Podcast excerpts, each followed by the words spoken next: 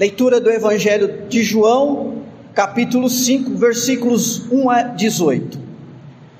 Mais uma vez Jesus vai a Jerusalém, e mais uma vez ele está em Jerusalém numa época de festa. Os judeus comemoravam várias festas. Levítico, capítulo 23, fala da festa dos pães asmos, festa das primícias, o Pentecoste, o dia da expiação e a do tabernáculos. São festas que eles comemoravam. Levítico 25 ainda fala do ano de descanso e o ano jubileu. E ainda nós temos a festa da Páscoa. Várias vezes, então, eram comemorados, essas festas eram comemorativas, não eram festas apenas sociais, que se comemorava alguma coisa social, aniversário de alguém, casamento de alguém, eram festas que tinham um significado espiritual. O povo se reunia e a alegria da festa, a motivação da alegria da, da festa, deveria ser algo divino, algo de Deus. Como a alegria sua de estar no culto, tem que ser muito mais do que o lugar, as pessoas, o que acontece, as músicas que cantam. Claro, tudo isso é importante, nós não desprezamos essas coisas, mas a alegria, o fundamento da nossa alegria nesse momento, a alegria do culto tem que estar no Senhor, porque Ele está presente, porque nós podemos cultuá-lo com liberdade, inclusive, o que em alguns países ainda não é possível, e que Deus tem te dado saúde e condições de estar aqui. Então essas festas, elas eram festas de cunho religioso. E todas elas, de alguma maneira, lembravam algum aspecto da libertação. Notem como boa parte do livro do Gênesis é dedicado a José e depois um livro todo, Êxodo, ao evento libertação do Egito.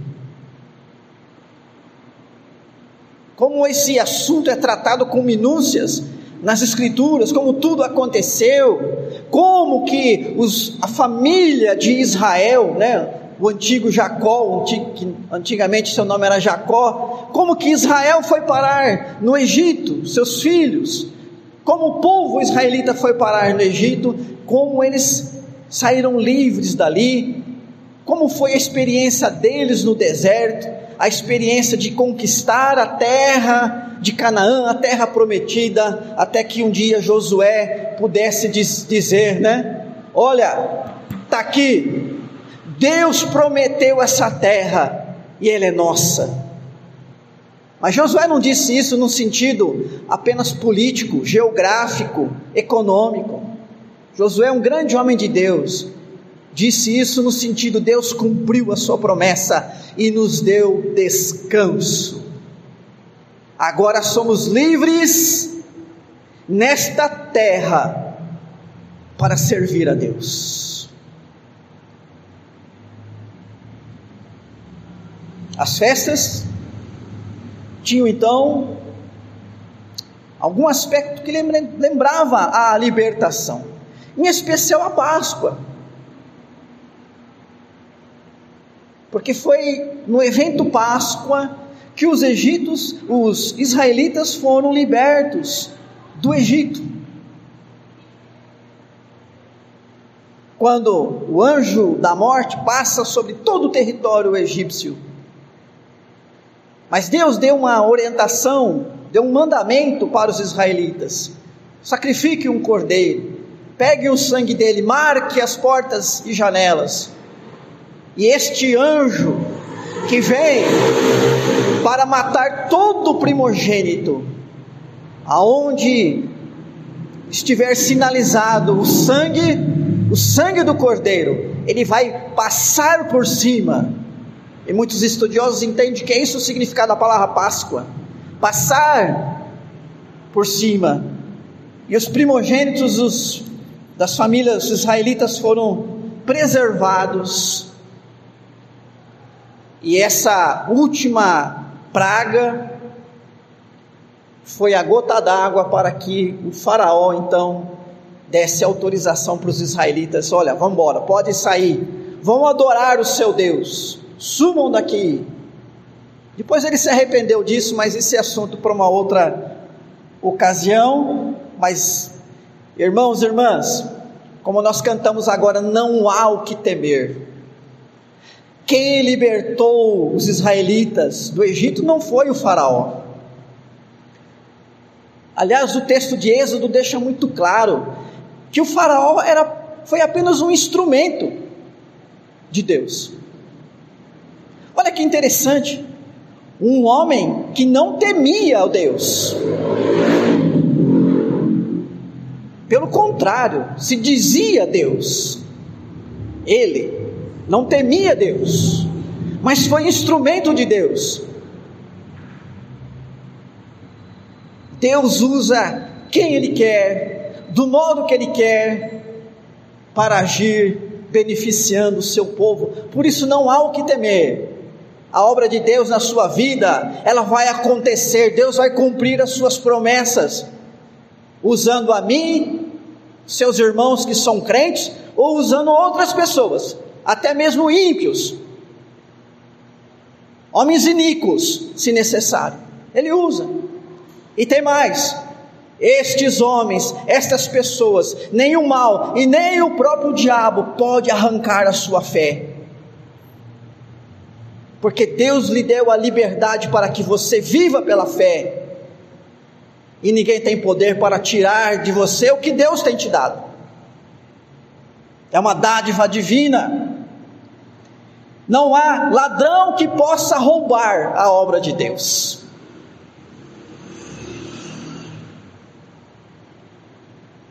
Jesus vai para Jerusalém na época da Páscoa numa das festas. Os estudiosos entendem que se trata da festa da Páscoa. E ele vai, queridos irmãos, irmãs, para um momento em que o povo, os religiosos e o templo deveriam estar comemorando a libertação mas nós já estudamos há uns domingos atrás, quando Jesus foi ao templo, João capítulo 2, a partir do versículo 13. E o que, que ele encontra no templo? Libertação. Ele encontra no templo comerciantes, cambistas, religiosos, tirando proveito do povo.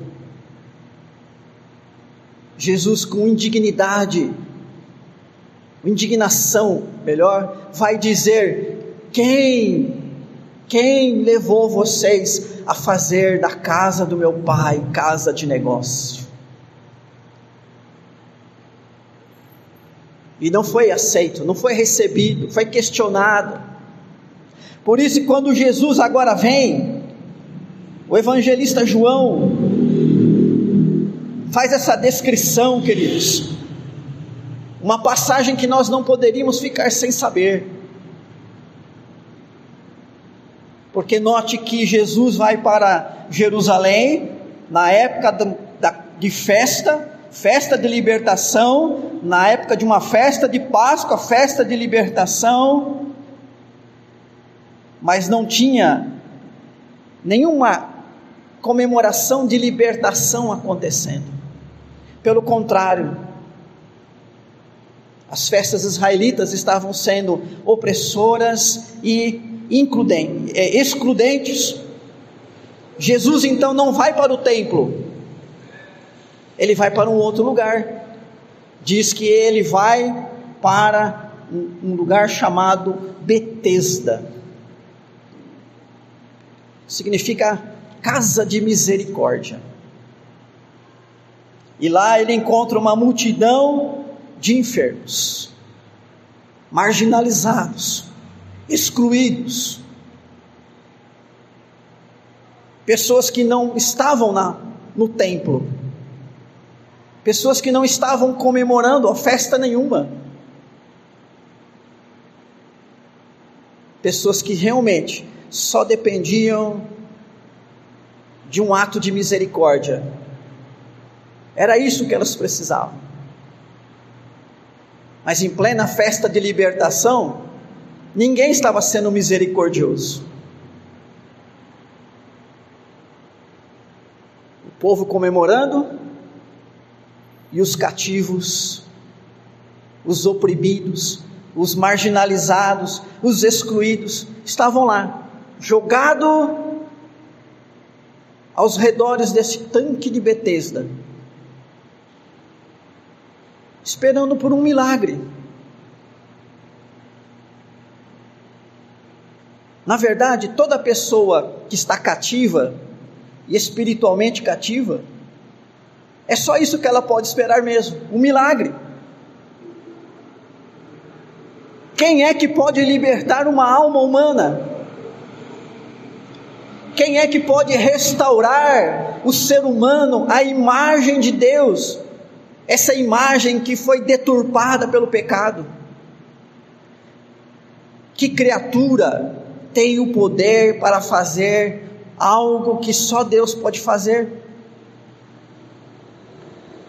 A obra de Deus é exclusiva de Deus e libertar uma pessoa, restaurar uma pessoa, trazer uma pessoa que estava espiritualmente morta, perdida no pecado, trazer ela à vida, à paz, à reconciliação com Deus, restaurar não só o seu corpo, mas a sua alma, só Jesus. É só Deus. Então, se é só Deus, queridos, se é só obra de Jesus, é um milagre.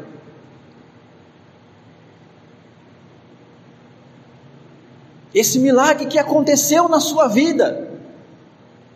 Se você está aqui em comunhão com Deus hoje, na certeza da presença de Deus na sua vida, de que Ele está cuidando de você e está te conduzindo para a Canaã celestial, a terra do descanso, para a vida eterna, perdoado, justificado, regenerado e santificado é porque esse grande milagre já aconteceu na sua vida. Você é fruto de um milagre do Senhor. E não foi por os seus méritos. Porque todos nós, irmãos e irmãs, antes da obra de Jesus Cristo, estávamos como essas pessoas, esses cegos, coxos e paralíticos. Excluídos da presença de Deus, excluídos do lugar que é casa de Deus, ou seja, do trono de Deus, esperando um milagre. O milagre já aconteceu na sua vida,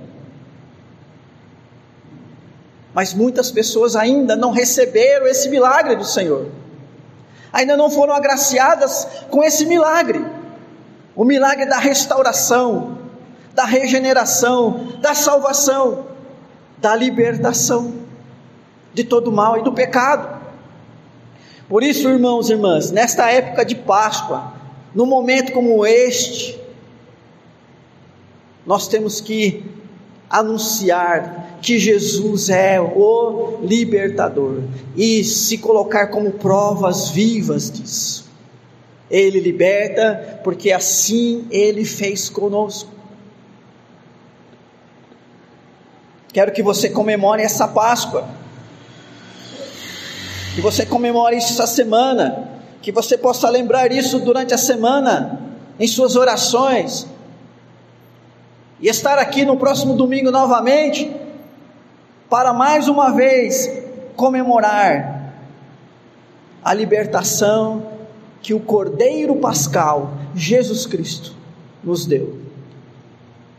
E para anunciar isso, Afinal, irmãos, irmãs, Estamos, como igreja em Cravinhos, para justamente cumprir essa missão, com o desafio de anunciar para essa população de milhares de pessoas que ainda estão esperando um milagre, que ainda não foram alcançadas por esse milagre.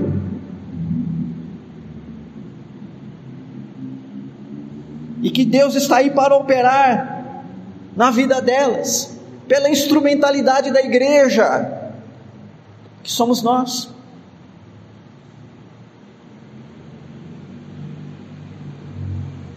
Jesus, então, é o libertador, é o Cordeiro Pascal que traz libertação e cura integral sobre todas as pessoas.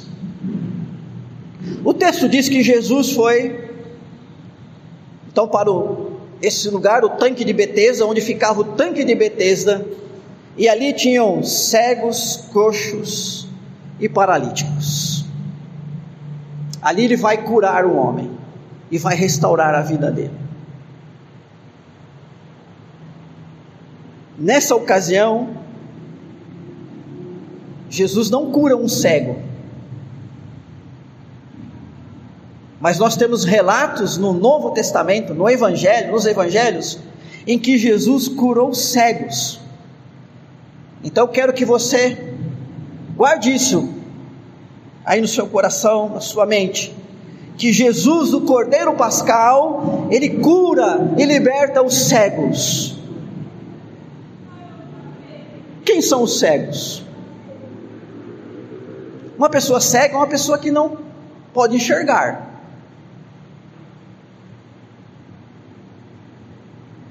Se a cegueira dela é desses olhos da carne, ela não pode enxergar as coisas que nós estamos enxergando aqui, a matéria, não estaria vendo os bancos, não estaria me vendo, vendo as pessoas, estaria ouvindo, sentindo, de alguma maneira apreendendo a realidade, mas não pela visão como nós apreendemos, não é isso?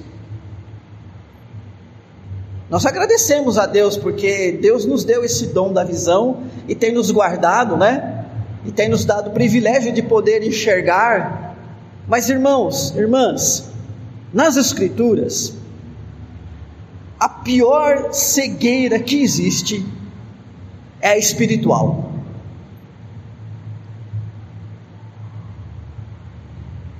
Ao curar os cegos, e Jesus curou muitos cegos, simbolicamente ele estava demonstrando que, como filho de Deus, como cordeiro pascal, ele tem o poder de restaurar a visão espiritual das pessoas.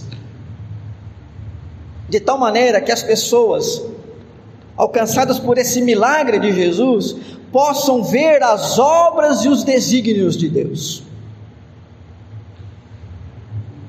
Como eu disse, esse milagre já aconteceu na sua vida.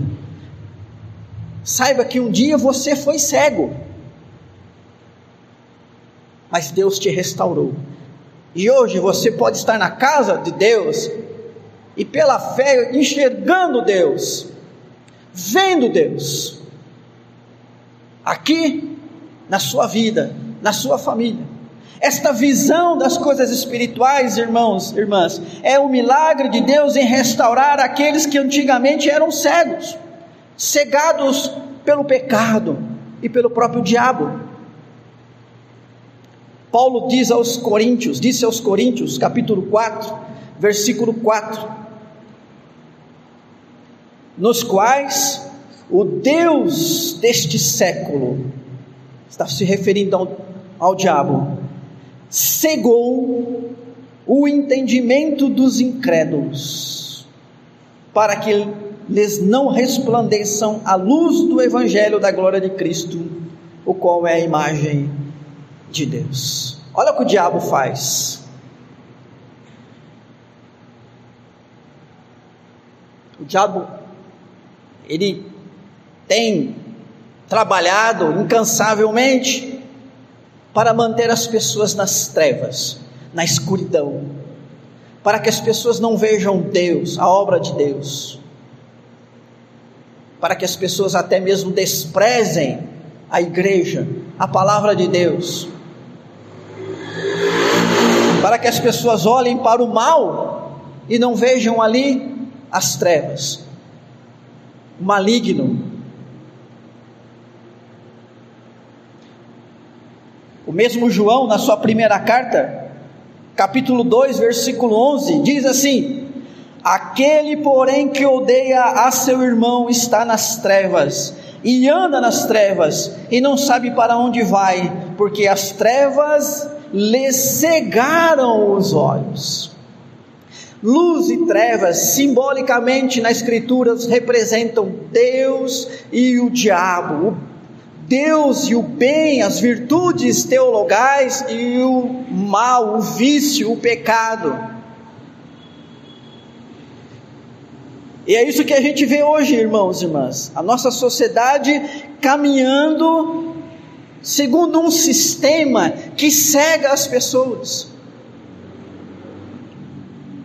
Talvez você, eu acho que isso acontece com você, ao tomar conhecimento de certas coisas que são realizadas, acontecem na nossa sociedade, ficam pensando: puxa, mas como que uma pessoa pode fazer uma coisa dessa?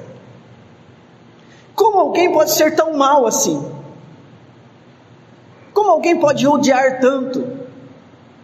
Como alguém pode é, agir com tanta violência dessa maneira?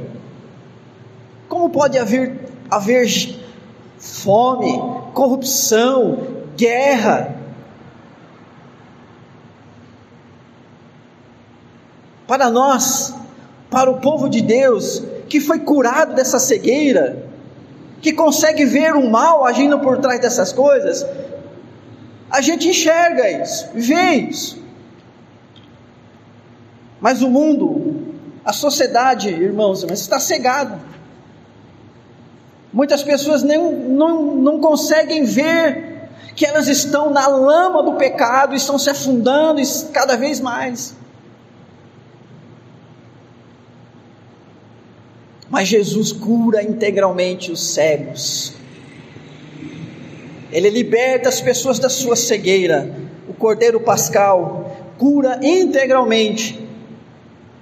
E até mesmo os que não são cegos, naturalmente, mas espiritualmente. E principalmente esta cegueira é curada por Jesus.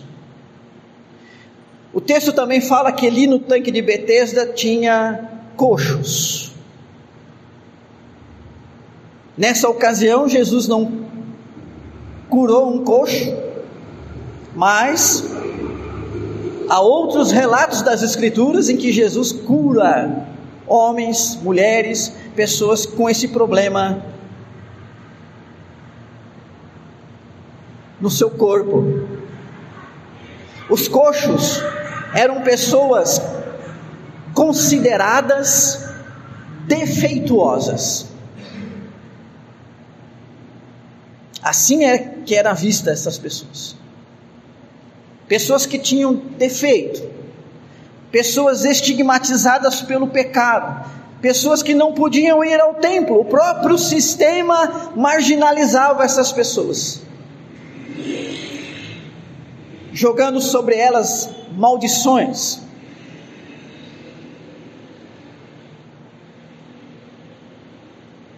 E os religiosos, ao invés de tratar e cuidar dessas pessoas e acolher, acolher essas pessoas como Jesus fez, preferiam deixar essas pessoas de fora. Vocês não são bem-vindos aqui. O lugar de vocês não é aqui.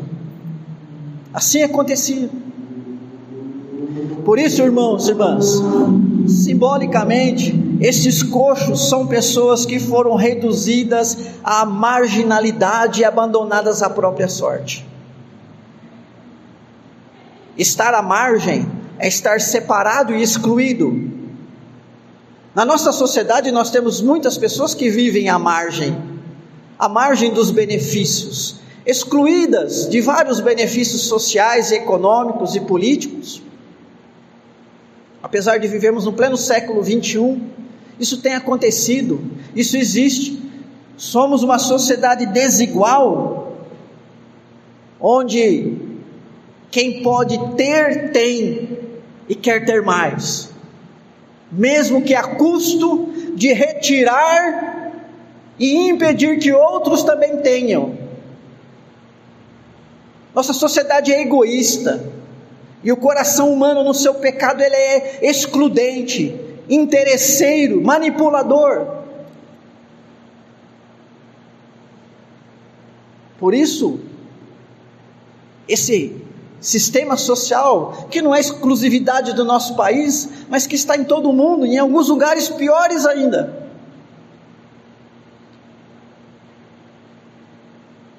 Lugares onde uma pessoa não tem sequer um cano d'água para tomar uma água limpa, sem contaminações.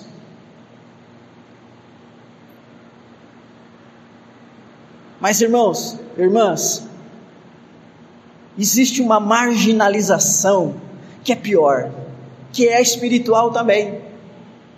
É aquela condição da pessoa que está marginalizada de Deus, está excluída da comunhão com Deus, está separada dele. Apóstolo Paulo vai dizer que essas que sem Cristo a condição de uma pessoa é a de morte. E morte é separação. Porque quando alguém morre, é isso que acontece. Ela se separa. Não tem mais comunhão. Não tem mais relacionamento. Não tem mais conversa. Não tem mais vivência. Não há mais a presença dessa pessoa. Ainda que o seu corpo possa estar ali por um tempo, algumas horas, mas ela não está mais. Sua alma não está mais, sua vida não está mais. A morte é a separação. E a morte entrou no mundo por causa do pecado, porque é isso que o pecado faz, separa as pessoas de Deus. Você um dia também esteve separado de Deus. Você também já foi um marginalizado espiritual, mas Deus te alcançou e Jesus fez com você o que está escrito lá em Romanos capítulo 5. Agora, irmãos e irmãs, temos paz com Deus por meio daquele que nos salvou. Por isso, em Jesus Cristo, Deus operou em nós a obra da reconciliação. Estamos reconciliados com Deus. Em João 17, Jesus vai dizer que somos amigos dele. Amigos são pessoas, são duas pessoas, são pessoas que desfrutam comunhão. Elas não são desconhecidas, elas não estão separadas, mas elas têm contato, elas conversam, elas se relacionam, e hoje isso é possível até mesmo à distância. Antigamente você tinha que está presente para fazer isso. Hoje a gente consegue ter amizades virtuais, inclusive, ou alimentar a nossa amizade virtualmente. De alguma maneira, irmãos e irmãs, pessoas que são amigas são pessoas que estão vivendo, compartilhando e é isso que acontece com um cristão, com aquele que Jesus libertou. Ele compartilha sua vida com Deus. Deus compartilha sua vida, sua, seu poder com ele. João 15, Jesus traz a parábola da, da videira. Eu sou a videira, vocês são os ramos. Se vocês estiverem em mim, vocês vão dar fruto.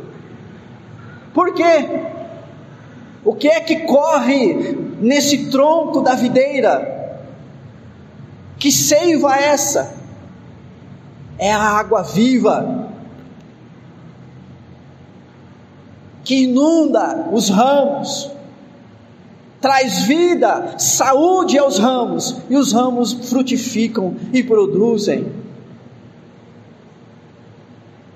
Ao curar os coxos, Jesus estava chamando para si esses excluídos e dizendo: venham para Deus. Não são estas coisas do nosso corpo, essas características físicas que têm qualquer significado. Deus ama todos de maneira igual. Todos nós somos belas criaturas de Deus. Ele nos ama igualmente, sejamos baixos ou altos, brancos, negros, sejamos de qualquer classe social, homem, mulher, somos amados por Deus. A nossa vida é muito mais do que o nosso corpo. Aliás, Jesus diz isso em Mateus capítulo 6. A vida é mais do que o corpo. Mas nós vivemos num tempo em que as pessoas cultuam o corpo. E dinheiro, felicidade, fama e realização só pertencem aos belos e às belas.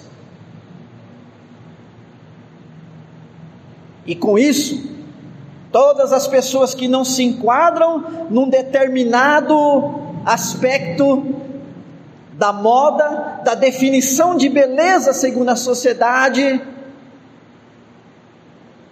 são excluídas de alguma forma. Deus não faz isso. E nem a igreja deve fazer isso. Por isso, Tiago vai dizer: irmãos, não tenham o amor de Deus por acepção de pessoas. Ou seja, na igreja não é lugar de fazer diferença entre pessoas por serem pobres, por serem ricas, por serem escravos, por serem livres, por serem homens, por serem mulheres, por serem judeus, por serem gentios. A igreja é um lugar onde todos nós somos iguais e devemos amar todas as pessoas de igual maneira.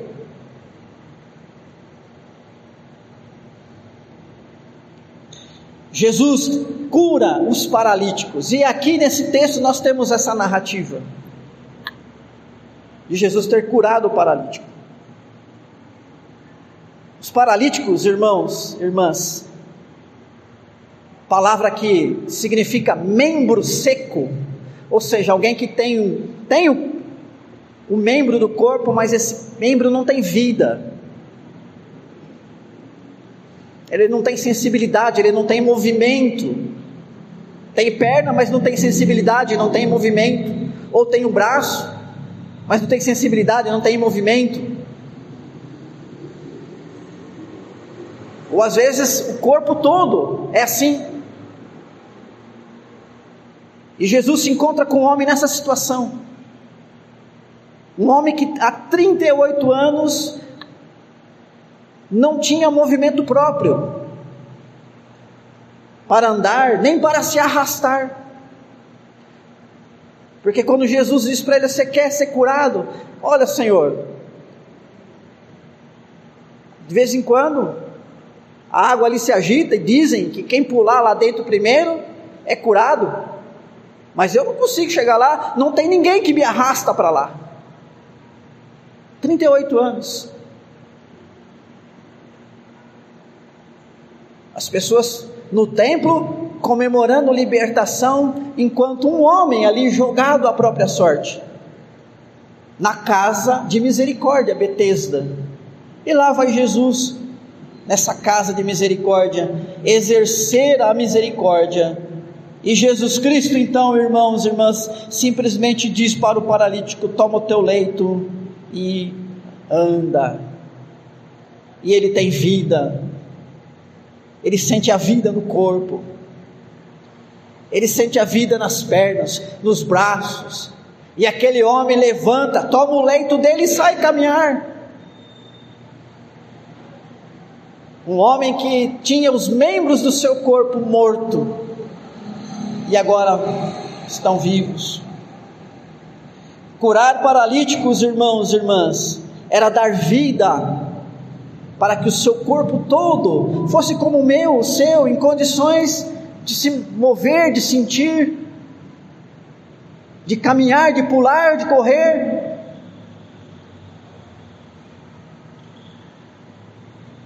Agora, há muitas pessoas cuja paralisia é espiritual.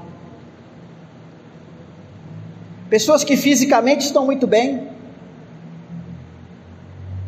são capazes de correr longas distâncias, erguer pesos, trabalhar o dia inteiro e não se sentir cansadas, não tem dor nas juntas, levantam, deitam, se ajoelham, se agacham, rolam e não sente nada.